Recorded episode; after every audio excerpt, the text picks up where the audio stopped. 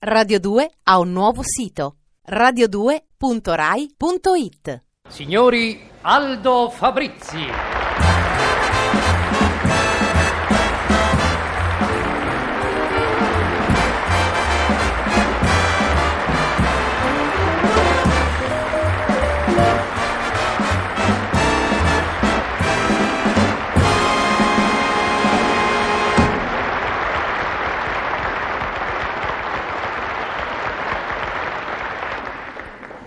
Rieccoci qua.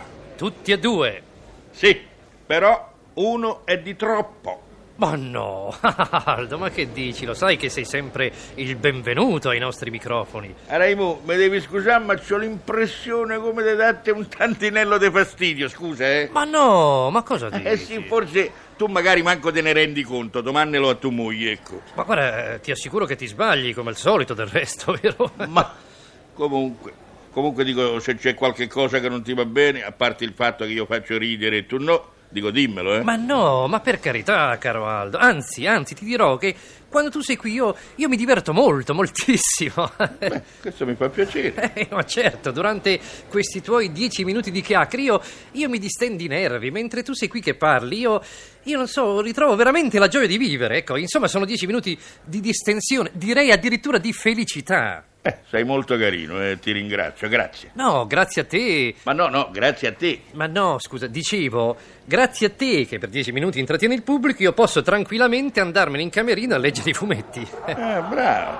Ah, Perché tu leggi pure i fumetti. Eh, sì, sì, sì. Ecco, però devi stare attento. Perché? Eh, perché lo sai che è successo a un amico mio che leggeva sempre i fumetti? No, che gli è successo? È diventato il mago Zurlì. Mago Zurlì? Eh. No, no, no, no, allora è meglio evitare. Dunque, se sei pronto, io sono qui ad ascoltarti. Sono pronto, prontissimo. Signori, alla finestra Aldo Fabrizi.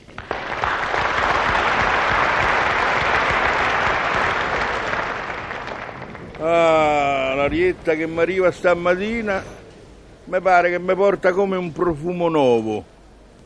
Ma sarà il profumo di latte e di fragola degli gerani? O sarà il profumo dell'olio solare della svedesona che sta a il sole in terrazza là incontro vestita come la Bardot quando è spogliata? Ma lo so. Ah, comunque è una bell'aria. E stamattina mi sento il cervello in ebollizione, ho le idee che parano che vanno esplode da un minuto all'altro come un tappo di champagne, bolleno le idee e mi danno l'impressione come di una cosa, di, di una cosa, Pasta e fagioli. Ecco, una cosa poetica, idee che fermentano, che s'agitano e più che una capoccia mi pare di averci sulle spalle come un vulcano in piena attività. Vesuvio. Beh, ci avete poco da piangere, insomma. Manco se avessi detto un paradosso, Nozze Reno Pavone. un'assurdità. E poi basta, ricordiamoci sempre che le idee devono suggerire la parola, non devono commentare. Oh, e questi tempi è diventato difficile pure andare d'accordo con le idee personali. ONU. Sì, stiamo al disaccordo. Che tempi. Cambia tutto. È l'epoca delle sofisticazioni, della diffidenza. Anche gli amici sono diventati strani, malfidati. Io lo so perché il vento mi porta i discorsi di tutti. A Giova, dammi dieci sacchi. No, sta tranquillo, stavolta te li ridò subito. Domani fa conto di avermeli ridati adesso e non ne parliamo più. Capito l'amicizia? No, oggi non c'è più niente di genuino. Stiamo proprio agli surrogati, alle imitazioni, Alighiero Noschese. solite imitazioncelle. De genuino ci sono rimaste solo le parole, perché sono l'espressione del pensiero. Tito Stagno. del pensiero d'un altro, insomma. Per questo bisogna rispettare le idee e tenersi da conto i pensieri. Il pensiero è l'anticamera della parola, è il meccanico specializzato del discorso, mette a punto i vocaboli, lubrifica i verbi, smeriglia gli aggettivi e fa in modo che la frase, prima di affrontare l'autostrada della conversazione, sia perfettamente rodata, Senza il pensiero la parola uscirebbe male. Enza San Po. Incomprensibile addirittura. L'idea deve essere pronta, scattante, chiara, se no come dialoghi. Cameriere, il conto per favore. Eccolo, signore. Ah, eh, eh, ma se paga subito o a rate? Scusi, il mutuo com'è, mensile o semestrale?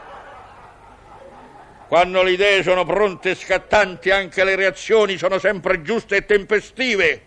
Caro Aldo, eh, ti presento qui il mio amico Giovanni. Beh, e perché gli hai dato sto schiaffone? Ma come perché? Dopo tutto quello che ieri sera mi hai detto che ti ha fatto Giovanni? Già l'amicizia è diventata una cosa strana. Ma a proposito di amicizia, che ne direste di documentarci un po' su questo sentimento? Dalle cose che scrivo e non divulgo, l'amicizia. L'amicizia che è? Una cosa rara, una cosa che si trova e non si trova. E quando l'hai trovata, vecchia o nuova, ti accorgerai che costa sempre cara. Perciò è assai meglio non fa manco il conto. Sarebbe come valutare una stella che si diverte a fanni sconnarella con una nuvola all'ora del tramonto. Ma sta attento perché la fregatura è la molla che spigne tutto il mondo e un'amicizia spesso in fondo in fondo può nascondere un nemico addirittura. Anzi, stammi a sentire. C'era una volta in un paese che non so qual è un condottiero, anzi proprio un re che aveva fatto cose d'ogni sorta.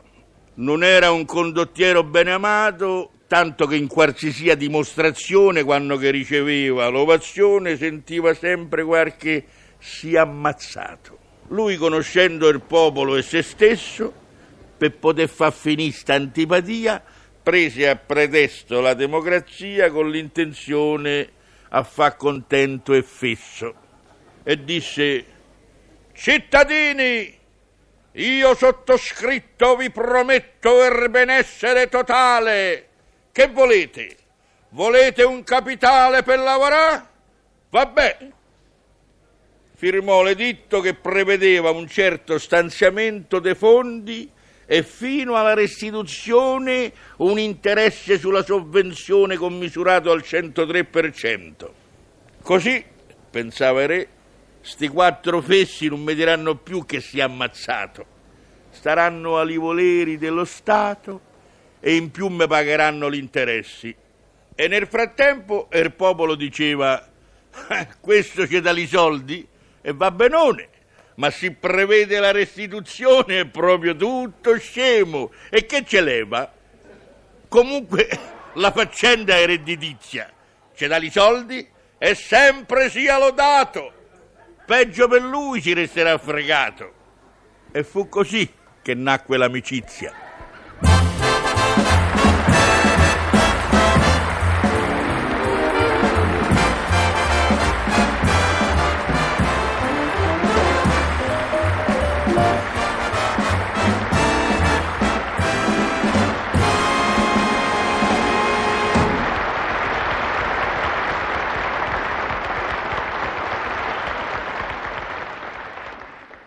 Radio 2 ha un nuovo sito radio2.rai.it